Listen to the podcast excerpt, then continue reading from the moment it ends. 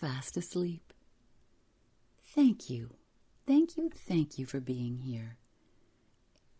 And we want you to know you should always feel free to contact us with any comments or suggestions. We really appreciate your input. Truman Capote visits Fast Asleep once more this week. He was a man who was just not afraid to shock his audience. Uh huh. He does just that with his very first sentence of today's story. Capote began his writing career when he was a very precocious eight year old, so I think it was pretty much effortless for him to create a very precocious 10 year old. That's our protagonist in today's episode. He easily combines that awkward, down home silliness with some of the most beautiful, poignant drama. His works make our job of presenting to you effortless and delightful. We hope you enjoy this one as much as we do. Well, let's tuck in everybody for Truman Capote's Children on Their Birthdays.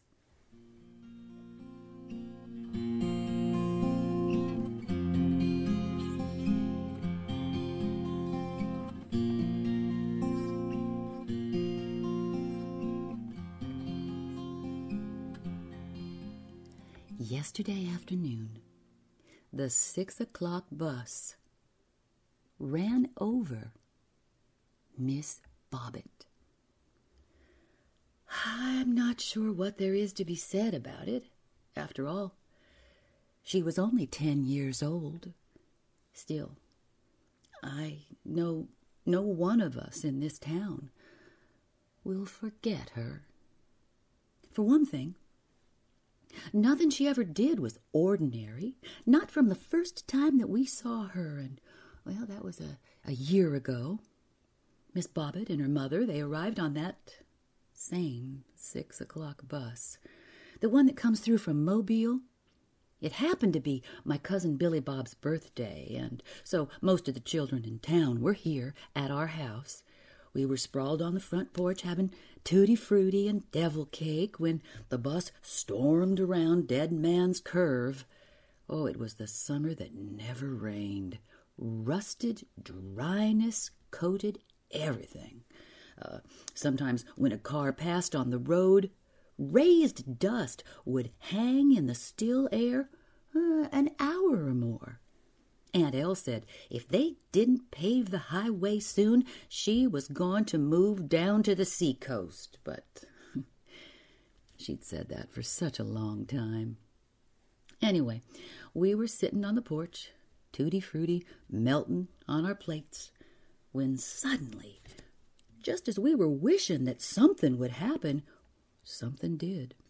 For out of the red road dust appeared Miss Bobbit a wiry little girl in a starched, lemon colored party dress.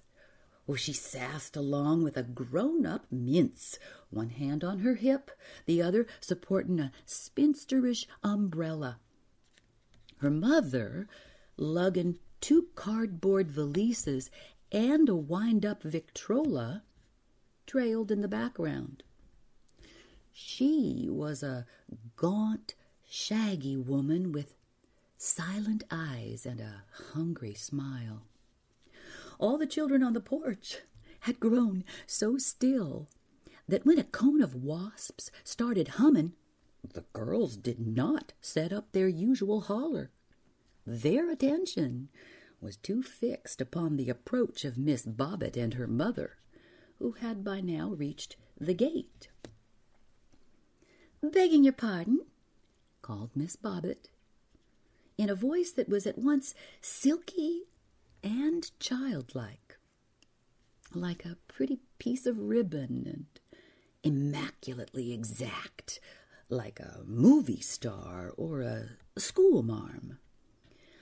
But we, might we, speak with the grown up persons of the house? Well, this, of course, meant Aunt El, and at least to some degree, myself. but Billy Bob and all the other boys, no one of whom was over thirteen, followed down to the gate after us.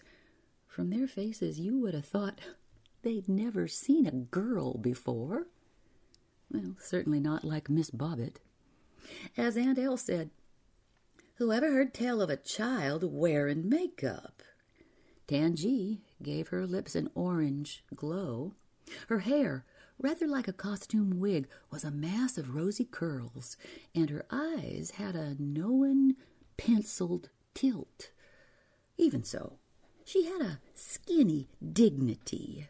She was a lady, and what is more, she looked you in the eye with man like directness. I'm Miss Lily Jane Bobbit, Miss Bobbit from Memphis, Tennessee, she said solemnly. The boys looked down at their toes, and on the porch, mm, Cora McCall, who Billy Bob was courting at the time, led the girls into a fanfare of giggles. Mm, country children, said Miss Bobbit, with an understanding smile, and she gave her parasol a saucy whirl. My mother, and this homely woman allowed an abrupt nod to acknowledge herself. My mother and I have taken rooms here. Would you be so kind as to point out the house? It belongs to a Mrs. Sawyer. Why, sure, said Aunt El. That's Mrs. Sawyer's right, right there across the street. The only boarding house around here. It is an old, tall, dark place with about two dozen lightning rods scattered on the roof. Miss Sawyer's scared to death in a thunderstorm. Colorin' like an apple, Billy Bob said. Please, ma'am, it being such a hot day, wouldn't wouldn't you rest a spell and have some tutti frutti?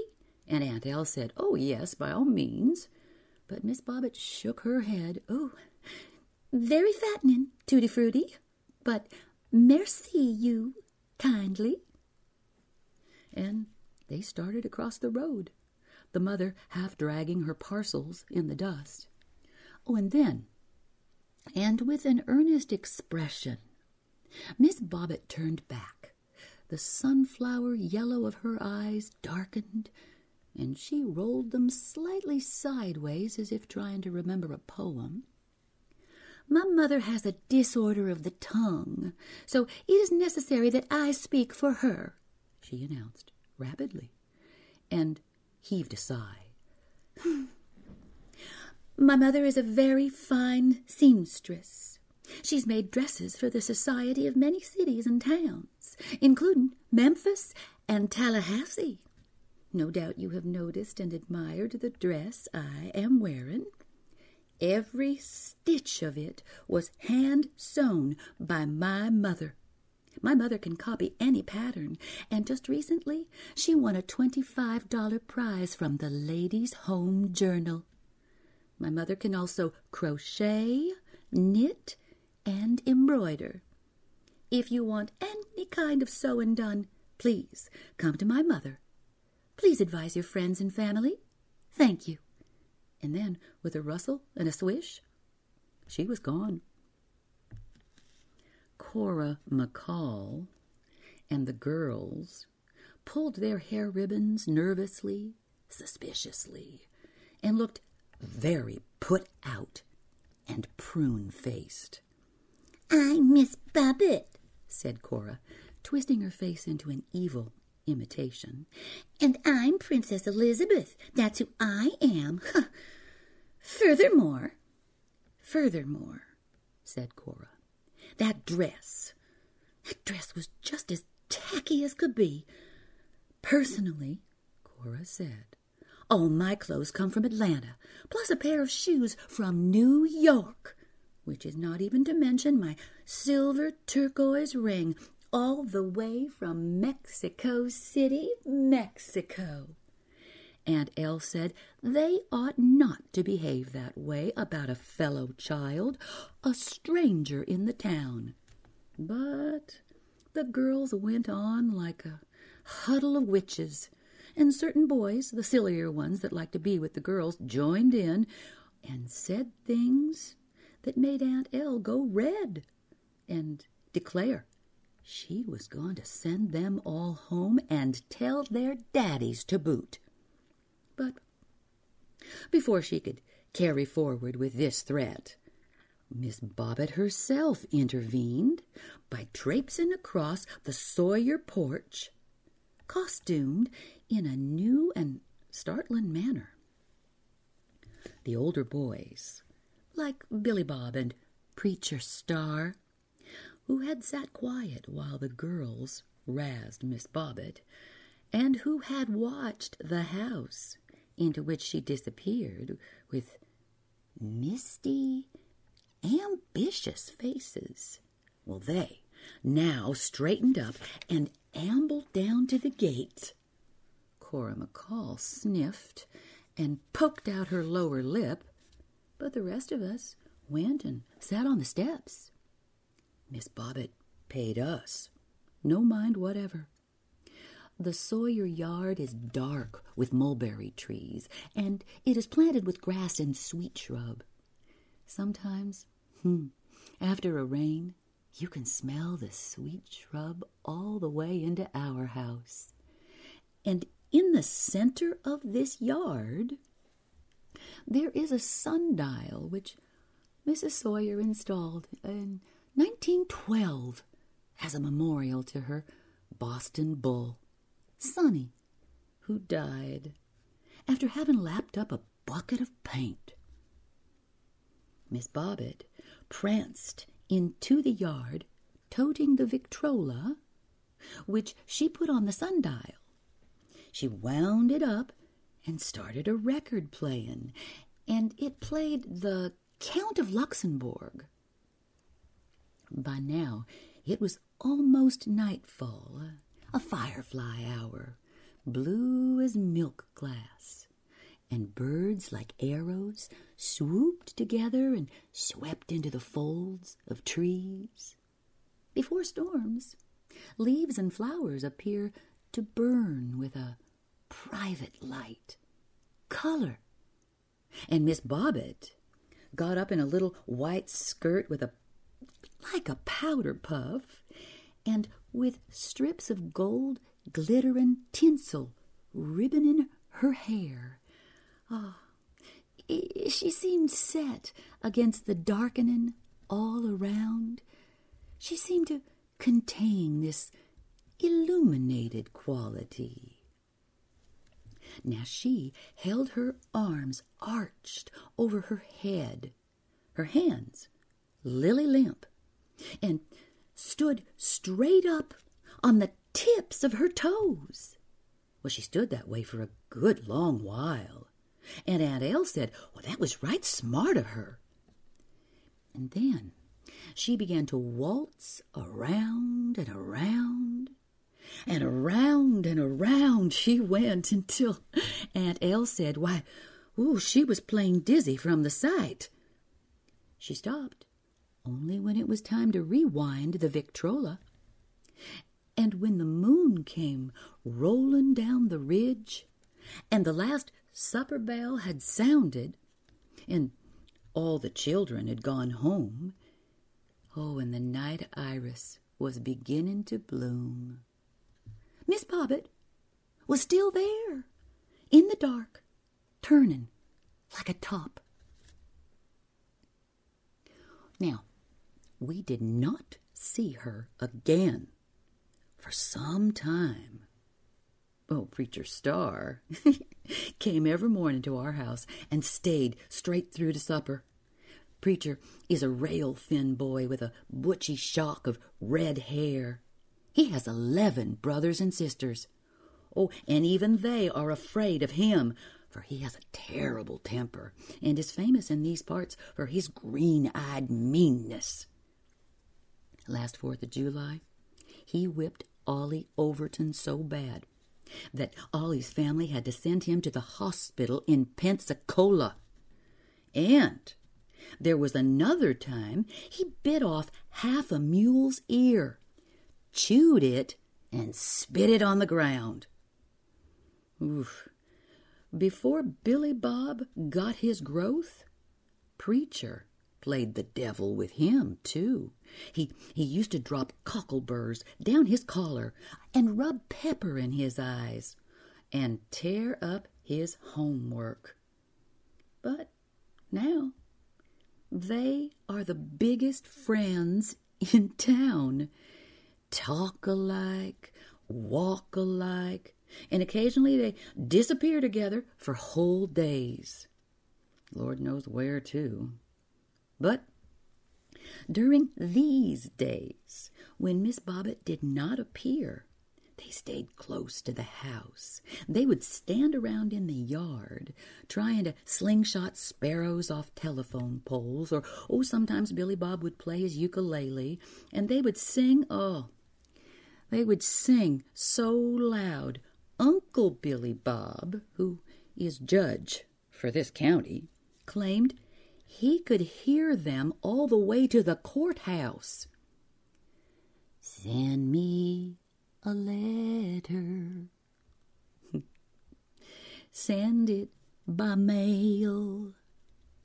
Send it in care of the Birmingham jail. Miss Bobbit said, Miss Bobbit said nothing because she did not hear them. At least, she never poked her head out of the door.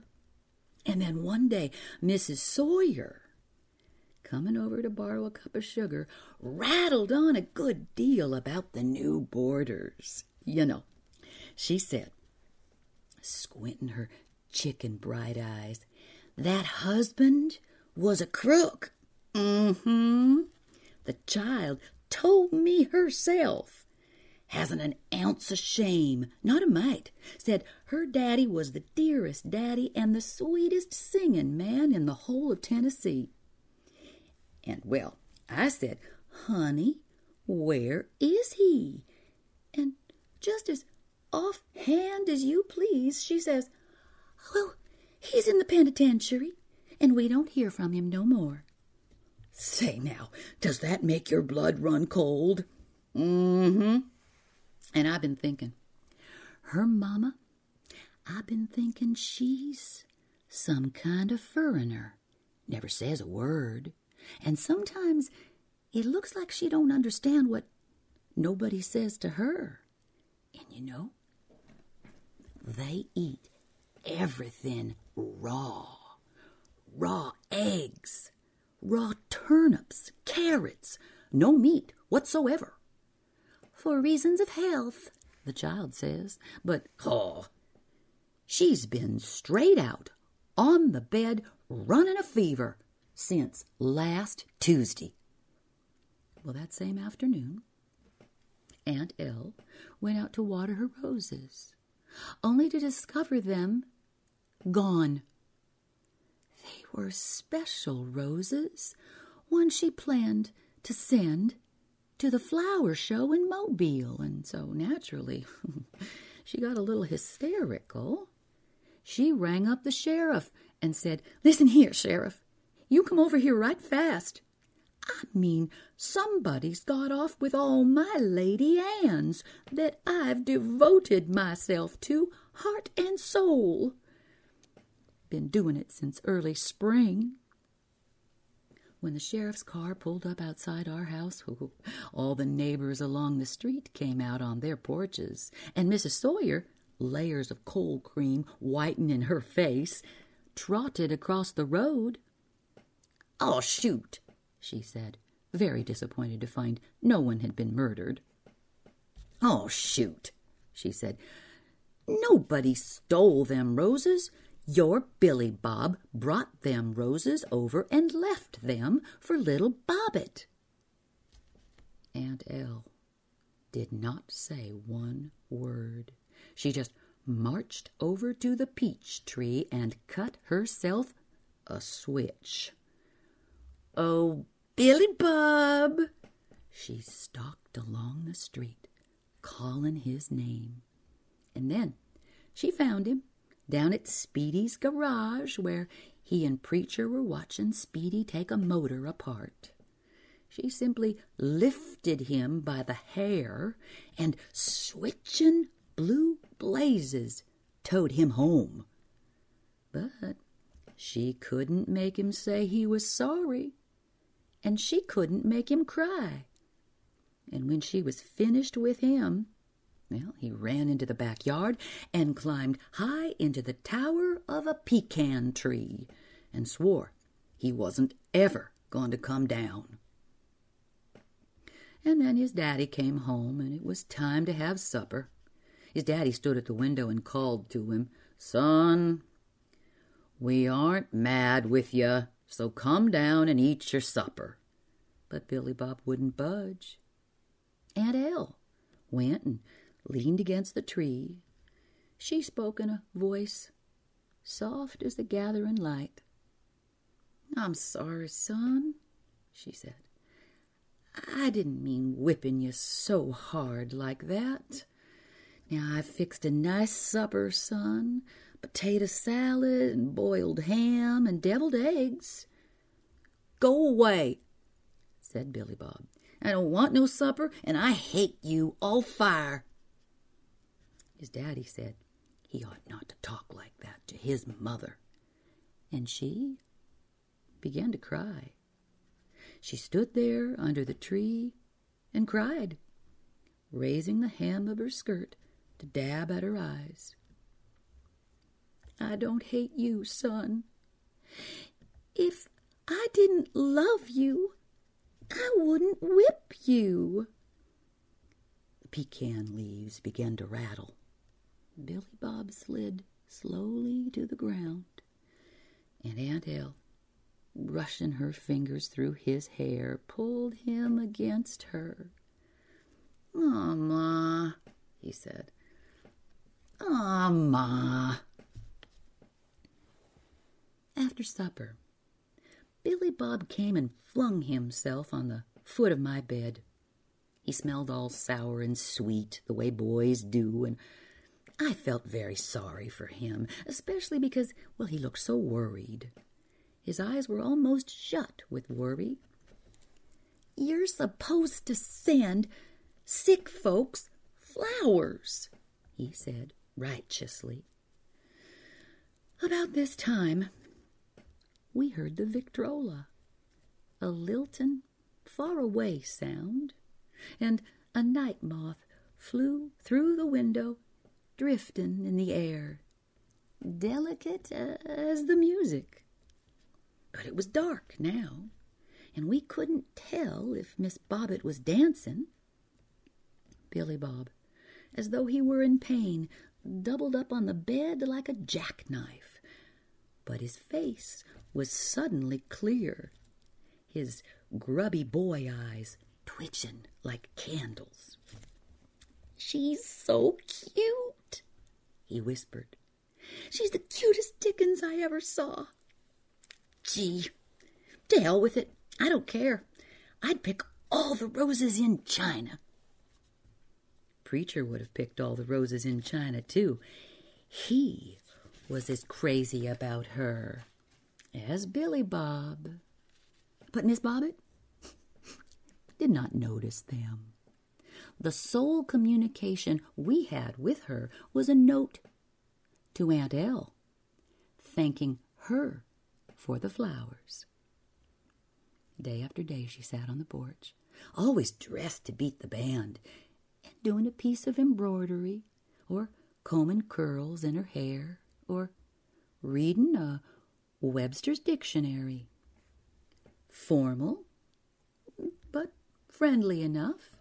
If you said good day to her, she said good day to you. Even so, the boys never could seem to get up the nerve to go over and talk with her, and most of the time she simply looked through them even when they tomcatted up and down the street trying to get her eye. they wrestled, they played Tarzan, did fool headed bicycle tricks. Oh, it was a sorry business.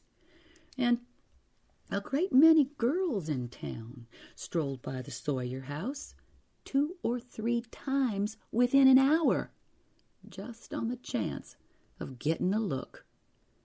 Some of the girls who did this were mm-hmm, Cora McCall, Mary Murphy Jones, Janice Ackerman. Mm.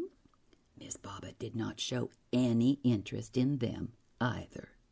Cora would not speak to Billy Bob any more. The same was true with Janice and Preacher. As a matter of fact, Janice wrote Preacher a letter in red ink on lace trimmed paper in which she told him he was vile beyond all human beings and words, that she considered their engagement broken, that he could have back the stuffed squirrel he'd given her. Preacher, saying he wanted to act nice, stopped her the next time she passed our house and said, well, hell, she could keep the old squirrel if she wanted to. And afterwards, he couldn't understand why Janice ran away bawling the way she did. And then, one day, the boys were being crazier than usual. Billy Bob was sagging around in his daddy's World War khakis, and Preacher, stripped to the waist, had a naked woman drawn on his chest with one of Aunt El's old lipsticks. They looked like perfect fools, but Miss Bobbit, reclining in a swing, merely uh, yawned. It was noon, and there was no one passing in the street except a colored girl, baby fat and sugar plum shaped, who hummed along carrying a pail of blackberries. But the boys, teasing at her like gnats, joined hands and wouldn't let her go by. Not until she paid a tariff. I ain't studying no tariffs, she said. What kind of tariff you talking about, mister?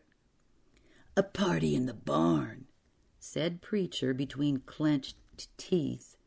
Mighty nice party in the barn. And she, with a sulky shrug, said, Hm. She intended studying no barn parties.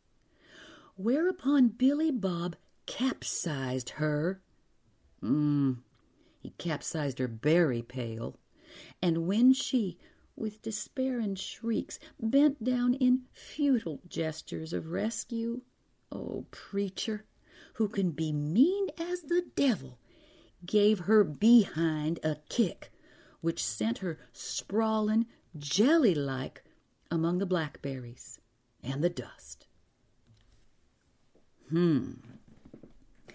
Miss Bobbit Miss Bobbit came tearing across the road, oh, her finger wagging like a metronome. Like a schoolteacher, she clapped her hands and stamped her foot and said, It is a well known fact that gentlemen are put on the face of this earth for the protection of ladies. Do you suppose who? Do you suppose boys behave this way in towns like Memphis, New York, London, Hollywood, or Paris? Ooh. The boys hung back and shoved their hands in their pockets. Miss Bobbit helped the girl to her feet. She dusted her off, dried her eyes, held out a handkerchief, and told her to blow. A pretty pass, she said. A fine situation when a lady can't walk safely in the public daylight. Then the two of them went back and sat on Mrs. Sawyer's porch. And for the next year, they were never far apart. Miss Bobbit and this baby elephant, whose name was Rosalba Cat. At first, Mrs. Sawyer raised a fuss about Rosalba being so much at her house. She told Aunt El that it went against the grain to have her lolling smack there in plain sight on her front porch. But Miss Bobbit had a certain magic, whatever she did. She did it with completeness, and so directly, so solemnly, that there was nothing to do but accept it. For instance, the tradespeople in town used to snicker when they called her Miss Bobbit. But by and by, she was Miss Bobbit, and they gave her stiff little bows as she whirled by spinning her parasol. Miss Bobbit told everyone that Rosalba was her sister, which caused a good many jokes, but like most of her ideas, it gradually seemed natural. And when we would overhear them calling each other Sister Rosalba and Sister Bobbit, none of us cracked a smile. But Sister Rosalba and Sister Bobbit did some queer things. There was the business about the dogs. Now, there are a great many dogs in this town rat terriers, bird dogs, bloodhounds.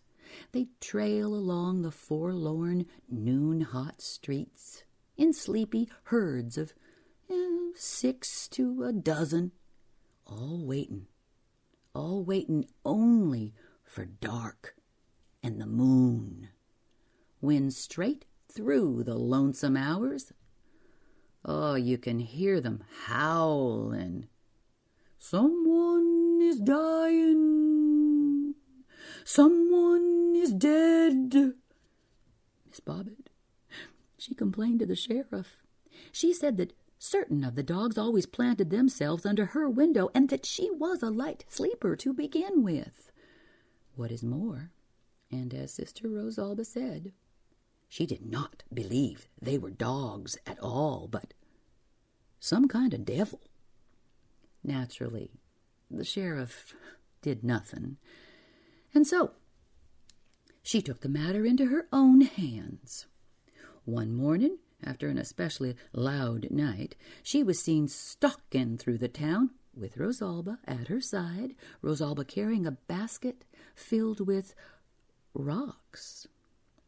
Whenever they saw a dog, they paused while Miss Bobbit scrutinized him. Sometimes she would shake her head, but more often she said, Yes, that's one of them, Sister Rosalba. And Sister Rosalba, with ferocious aim, would take a rock from her basket and crack that dog between the eyes. Another thing that happened concerns Mr. Henderson. Mr. Henderson has a back room in the Sawyer house.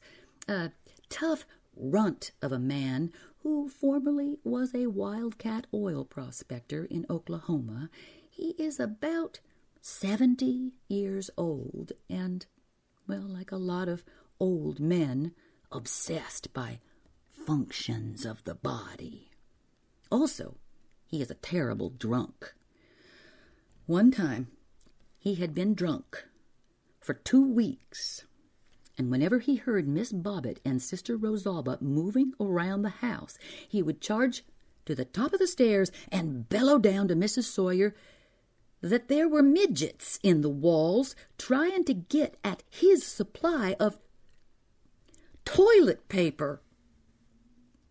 They've already stole fifteen cents worth, he said. One evening, when the two girls were sitting under a tree in the yard, Mr. Henderson, sporting nothing more than a nightshirt, stamped out after them. Steal all my toilet paper, will you? he hollered. I'll show you midgets. Somebody, come help me, else these midgets are liable to make off with every sheet in town. It was Billy Bob and Preacher who caught Mr. Henderson and held him until some grown men arrived and began to tie him up. Miss Bobbit, who had behaved with admirable calm, told the men they did not know how to tie a proper knot, and uh, undertook to do so herself. Well, she did such a good job that all the circulation stopped in Mr. Henderson's hands and feet, and it was a month before he could walk again.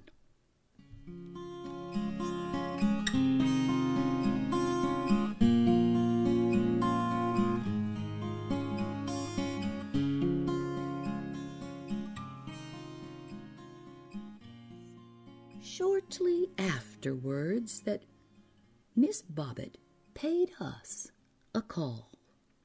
She came on a Sunday, and I was there alone, the family having gone to church. The odors of a church are so offensive, she said, leaning forward and with her hands folded primly before her. Now, I don't want you to think I'm a heathen, Mr. C. I've had enough experience to know that there is a God and that there is a devil. But the way to tame the devil is not to go down there to church and listen to what a sinful, mean fool he is. Oh, no.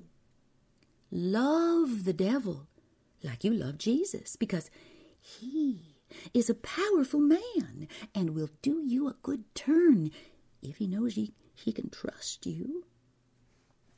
He has frequently done me good turns, like like at dancing school in Memphis. I always called in the devil to help me get the biggest part in our annual show. That is common sense. You see, I knew Jesus wouldn't have any truck with dancing. Now, as a matter of fact, I have called in the devil just recently he is the only one who can help me get out of this town. Not that I live here, not exactly. I think always about somewhere else, somewhere else where everything is dancing, like people dancing in the streets, and everything is pretty, like children on their birthdays. Oh, my precious papa said, he said, I live in the sky. Oh, but if he'd lived more in the sky, he'd be rich like he wanted to be. The trouble with my papa was he did not love the devil. He let the devil love him. But I am very smart in that respect. I know the next best thing is very often the best. It was the next best thing for us to move to this town, and since I can't pursue my career here, the next best thing for me is to start a little business on the side, which is what I have done. I am sole subscription agent in this county for an impressive list of magazines, including Reader's Digest, Popular Mechanics, Dime Detective, and A Child's Life. Now, to be sure, Mr. C, I am not here to sell you anything, but I have a thought in mind. I was thinking those two boys that are always hanging around here, well, it occurred to me that they are men, after all. Do you suppose they would make a pair of likely assistants? Billy Bob and Preacher worked hard for Miss Bobbit and for Sister Rosalba, too. Sister Rosalba carried a line of cosmetics called Dewdrop, and it was part of the boy's job to deliver purchases to her customers. Billy Bob used to be so tired in the evening he could hardly chew his supper. Aunt El said it was a shame and a pity, and finally one day when Billy Bob came down with a touch of sunstroke, she said, All right, that settled it. Billy Bob would just have to quit Miss Bobbit. But Billy Bob cussed her out until his daddy had to lock him in his room, whereupon he said he was going to kill himself.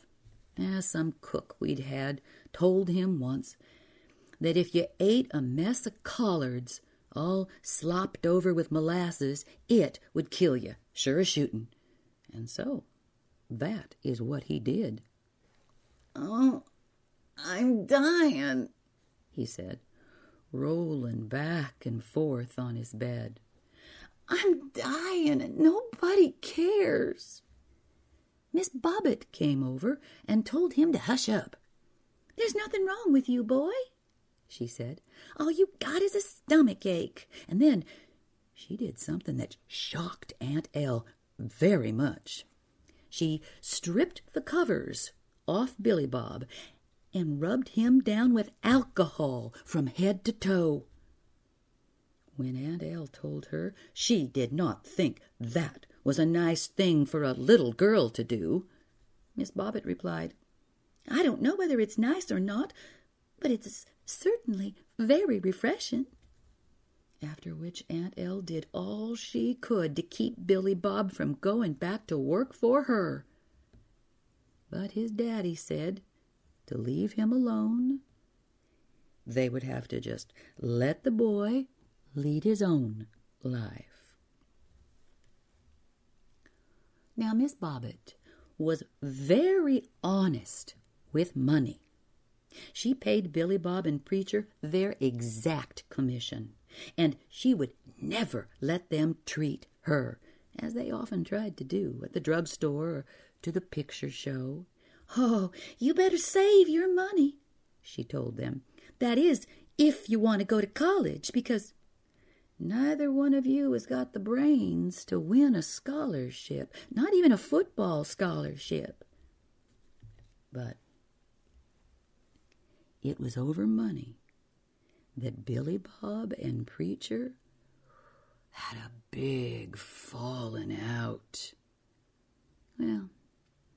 That was not the real reason, of course. The real reason was that they had grown cross eyed jealous over mm-hmm, Miss Bobbit. So, one day, Oh, when he had the gall to do this right in front of Billy Bob, Preacher said to Miss Bobbit that she'd better check her accounts carefully because he had more than a suspicion that Billy Bob wasn't turning over to her all the money he collected. That's a damn lie, said Billy Bob, and with a clean left hook he knocked Preacher off the Sawyer porch and jumped after him into a bed of nasturtiums. But once Preacher got a hold on him, oh, Billy Bob didn't stand a chance. Preacher even rubbed dirt in his eyes. During all this, Mrs. Sawyer, leaning out an upper story window, screamed like an eagle. And Sister Rosalba fatly cheerful, ambiguously shouted, Kill him! Kill him! Kill him! Only Miss Bobbit seemed to know what she was doing. She plugged in the lawn hose and gave the boys a close up, blinding bath. Gasping, Preacher staggered to his feet. Oh, honey, he said, shaking himself like a wet dog. Honey, you got to decide. Decide what? said Miss Bobbit right away in a huff. Oh, honey, wheezed Preacher. You don't want us boys killing each other. You've got to decide who is your real, true sweetheart. Oh, sweetheart, my eye, said Miss Bobbit. I should have known better than to get myself involved with a lot of country children. What sort of business man are you going to make? Now, you listen here, Preacher Star. I don't want a sweetheart. And if I did, oh, it wouldn't be you. As a matter of fact, you don't even get up when a lady enters the room. Preacher spit on the ground and swaggered over to Billy Bob. Come on, he said, just as though nothing had happened. She's a hard one, she is. She don't want nothing but to make trouble between two good friends. For a moment, hmm, it looked as if Billy Bob was going to join him in a peaceful togetherness, but, well, suddenly, coming to his senses, he drew back, oof, and made a gesture. The boys regarded each other a full minute all the closeness between them turning an ugly color. You can't hate.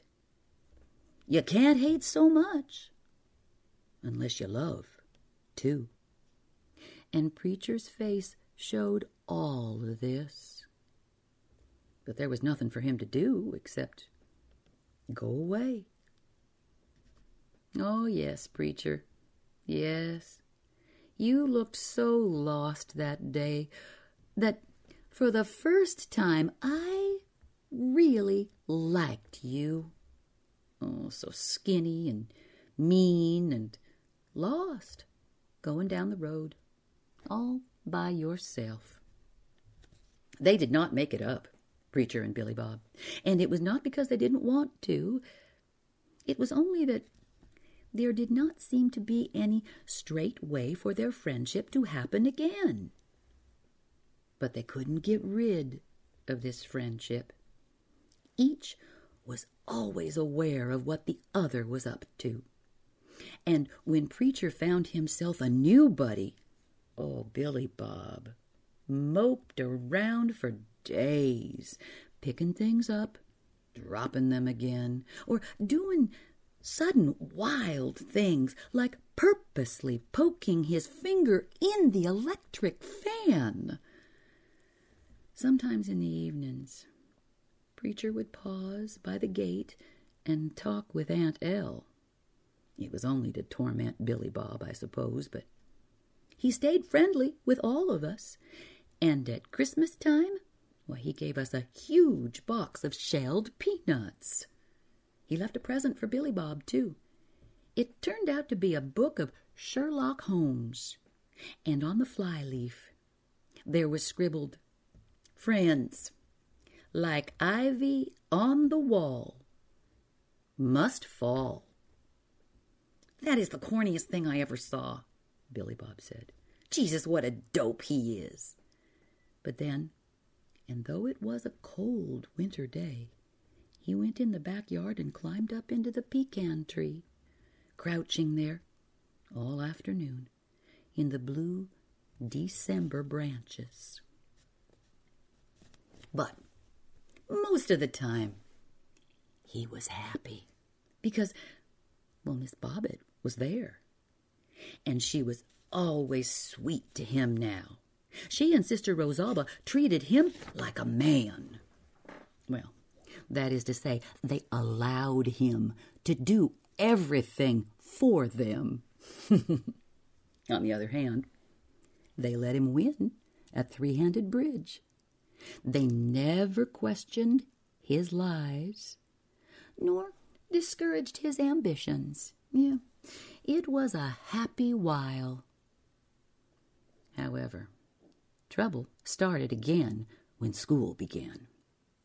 Miss Bobbit refused to go. Oh, it's ridiculous, she said, when one day the principal, Mr. Copland, came around to investigate. Really ridiculous. I can read and write, and there are some people in this town who have every reason to know that I can count money. No, Mr. Copland, consider for a moment, and you will see Neither of us has the time nor energy. After all, it would only be a matter of whose spirit broke first yours or mine.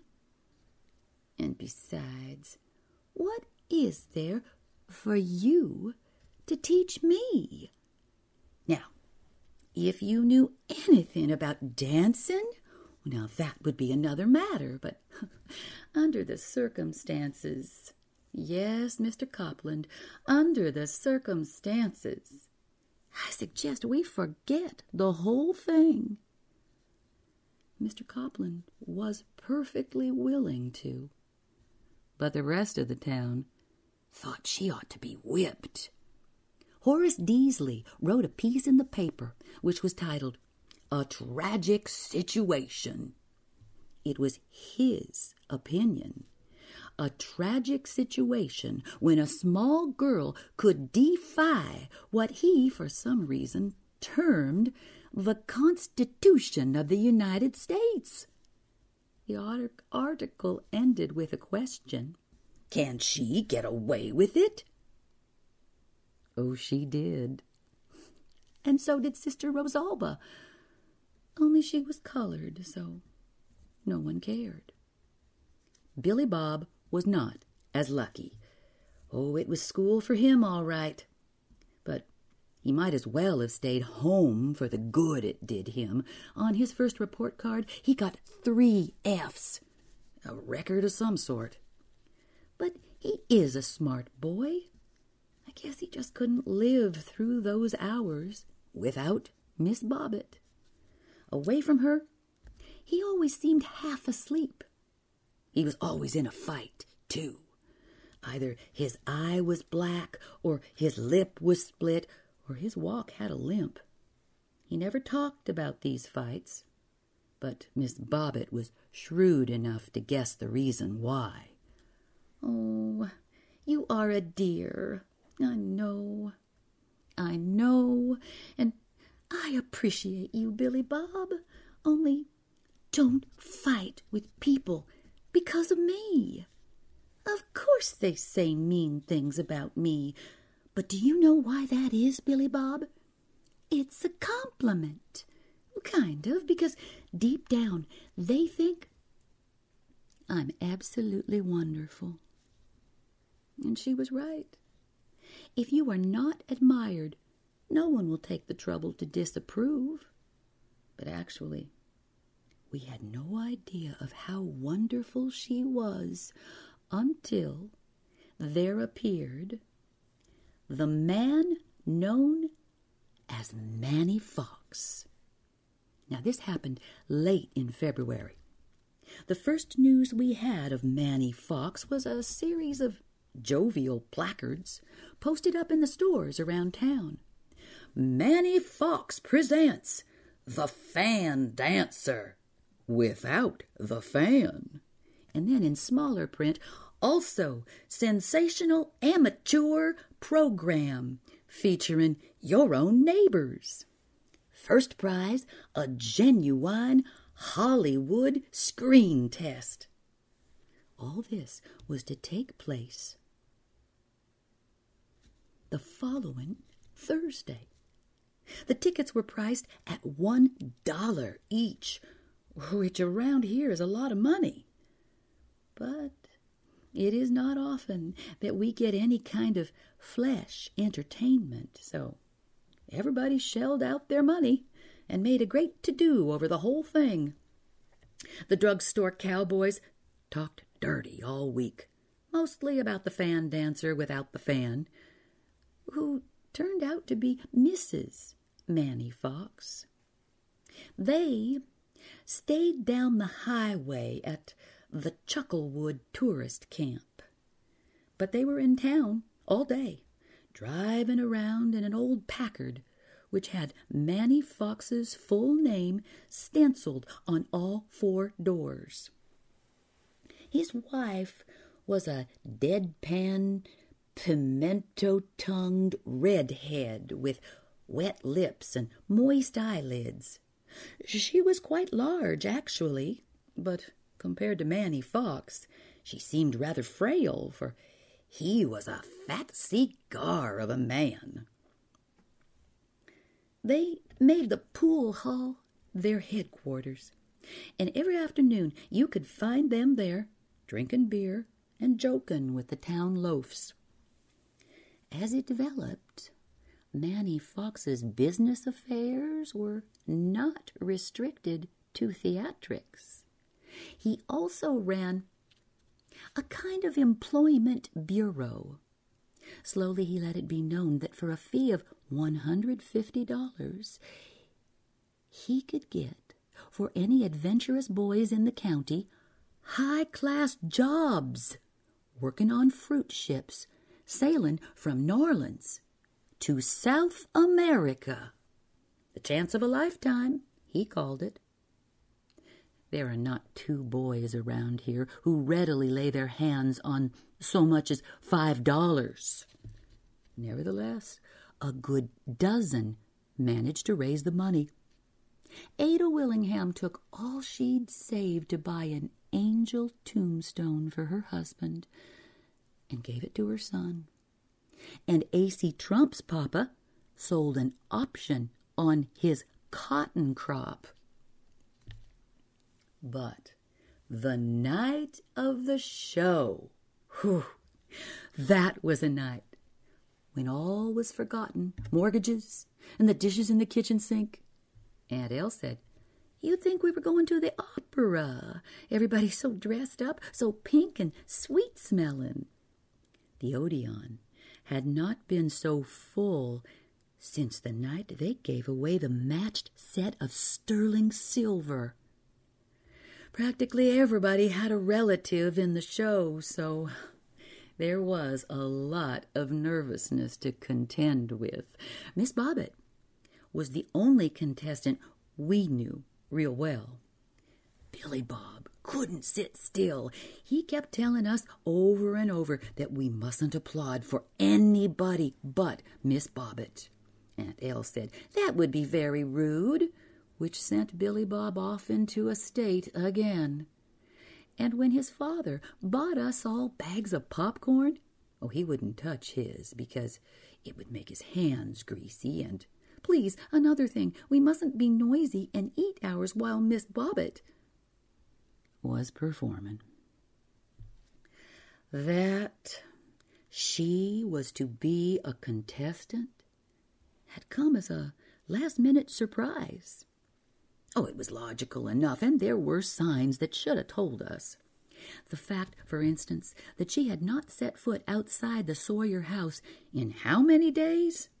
And the Victrola going half the night, her shadow whirling on the window shade, and the secret stuffed look on Sister Rosalba's face whenever asked after Sister Bobbit's health. So, there was her name on the program listed second, in fact, though she did not appear for a long while. First came Manny Fox, greased and leering, who told a lot of peculiar jokes, clapping his hands, ha ha ha. Aunt El said if he told another joke like that, she was going to walk straight out. Well, he did and she didn't. Before Miss Bobbit came on, there were 11 contestants, including Eustacia Bernstein, who imitated movie stars so that they all sounded like Eustacia. And there was an extraordinary Mr. Buster Riley, a jug eared old wool hat from way in the back country who played Waltzin' Matilda on a saw. Up to that point, he was the hit of the show. Not that there was any marked difference in the various receptions, for everybody applauded generously. Everybody, that is, except Preacher Star. He was sitting two rows ahead of us, greeting each act with a donkey loud boo Aunt El said she was never going to speak to him again. The only person he ever applauded was Miss Bobbit. No doubt the devil was on her side, but she deserved it. Out she came, tossing her hips, her curls, rolling her eyes. Oh, you could tell right away. Hmm, it wasn't going to be one of her classical numbers. She tapped across the stage, daintily holding up the sides of a cloud blue skirt. Oh, that's the cutest thing I ever saw, said Billy Bob, smacking his thigh. And Aunt El had to agree that Miss Bobbit looked real sweet. When she started to twirl, the whole audience broke into spontaneous applause. So she did it all over again, hissing, Faster, faster, at poor Miss Adelaide, who was at the piano doing her Sunday school best. I was born in China and raised in Japan. We had never heard her sing before, and she had a rowdy sandpaper voice. If you don't like my peaches, stay away from my can. Oh, oh, oh, oh. Aunt El gasped.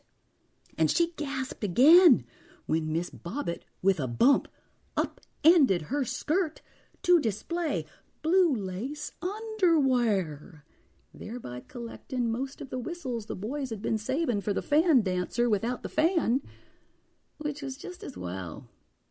As it later turned out, uh, for that lady, to the tune of an apple for the teacher? Oh, yeah, and cries of Jip! Jip! She did her routine, attired in a bathing suit. But showing off her bottom was not Miss Bobbit's final triumph.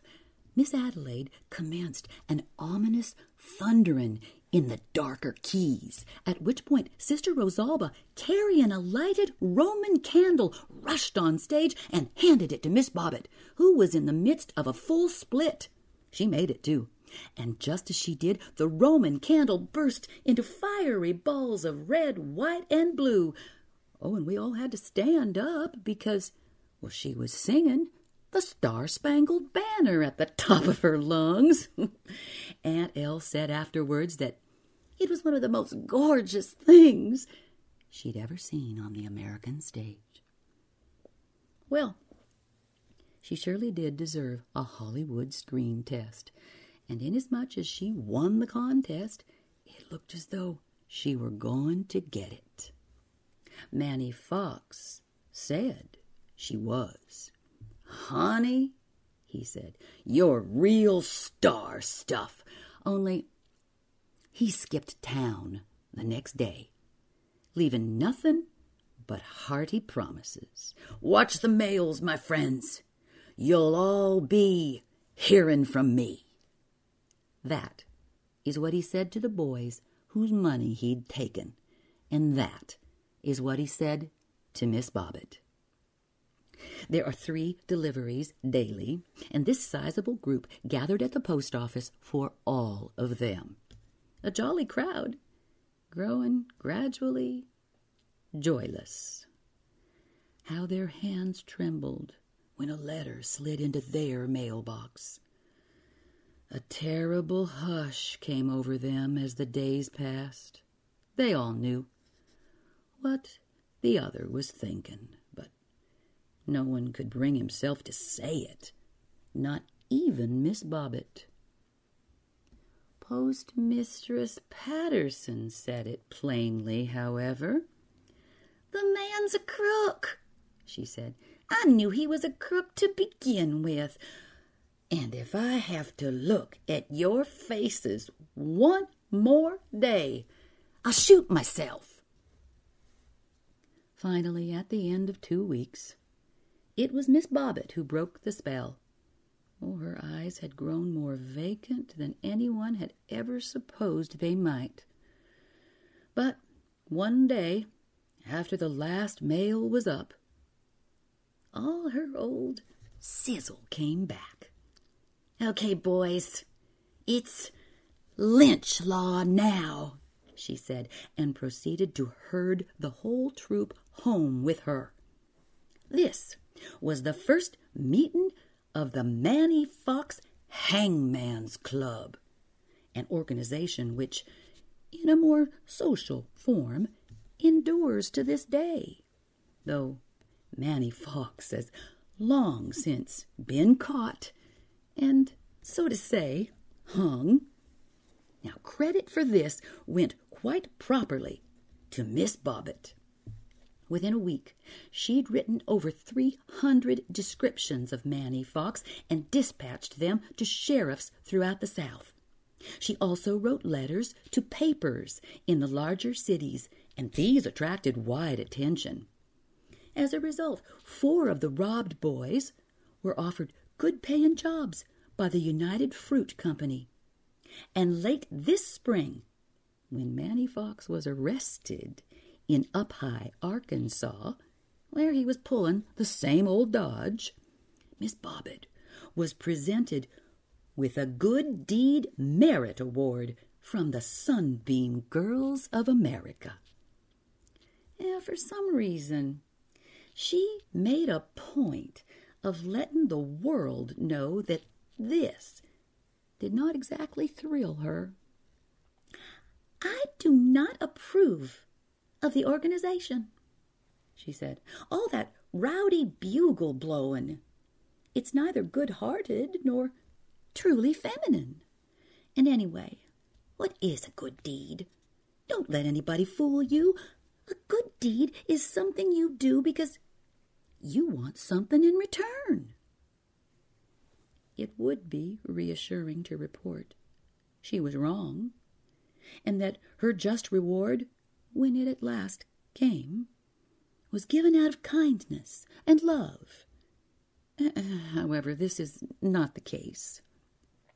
About a week ago, the boys involved in the swindle all received from Manny Fox checks covering their losses. And Miss Bobbit, with clod hoppin' determination, stalked into a meeting of the Hangman's Club, which is now an excuse for drinking beer and playing poker every Thursday night. Look, boys, she said, laying it on the line, none of you ever thought to see that money again. But now that you have, you ought to invest it in something practical, like me. The proposition was that they should pool their money and finance her trip to Hollywood. In return, they would get 10% of her life's earnings, which, after she was a star, and that would not be very long, would make them all rich men. At least, as she said, in this part of the country. Not one of the boys wanted to do it. But when Miss Bobbit looked at you, what was there to say? Since Monday, it has been raining buoyant summer rain, shot through with sun, but dark at night and full of sound full of dripping leaves, watery chimins, sleepless scuttlings. Billy Bob is wide awake, dry eyed, though everything he does is a little frozen, and his tongue is as stiff as a bell tongue. It has not been easy for him, Miss Bobbit's going, because She'd meant more than that. Oh, then what?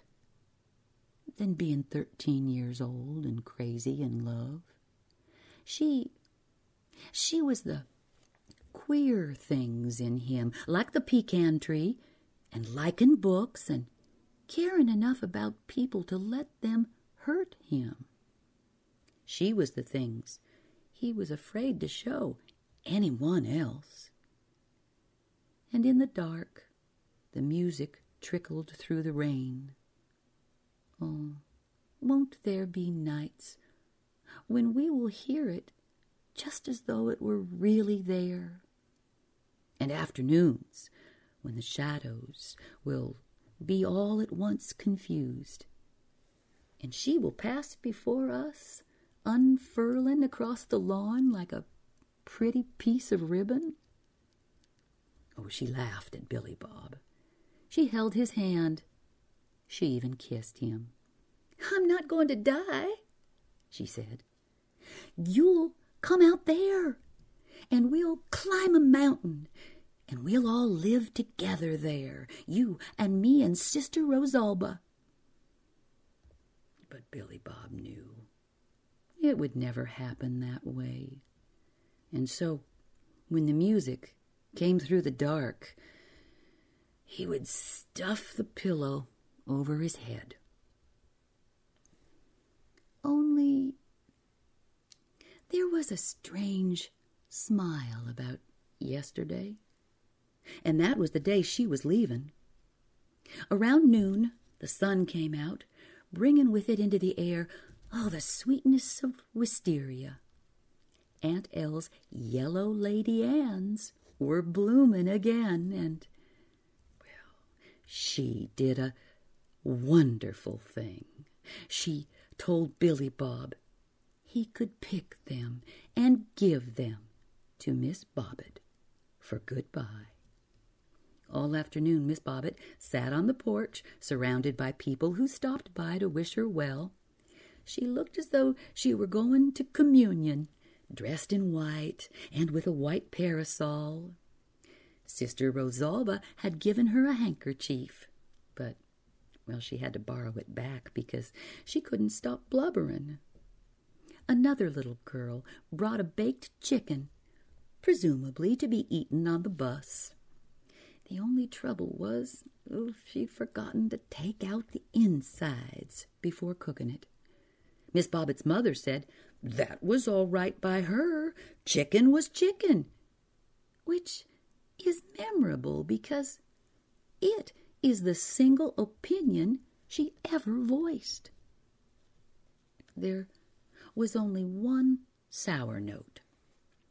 For hours, Preacher Starr had been hanging around down at the corner, sometimes standing at the curb, tossing a coin, and sometimes hiding behind a tree as if he didn't want anyone to see him. It made everybody nervous. About twenty minutes before bus time, he sauntered up and leaned against our gate. Billy Bob was still in the garden, picking roses. By now, he had enough for a bonfire, and their smell was as heavy as the wind. The Preacher stared at him until he lifted his head. As they looked at each other, the rain began again, falling fine as sea spray and colored by a rainbow. Without a word, Preacher just went over and started helping Billy Bob separate the roses into two giant bouquets. Together, they carried them to the curb. Across the street, oh, there were bumblebees of talk. but when Miss Bobbit saw them, two boys whose flower masked faces were like yellow moons, Oh, she rushed down the steps, her arms outstretched. You could see what was going to happen. And we called out, our voices like lightning in the rain. But Miss Bobbit, running toward those moons of roses, did not seem to hear. That is when the six o'clock bus ran over her.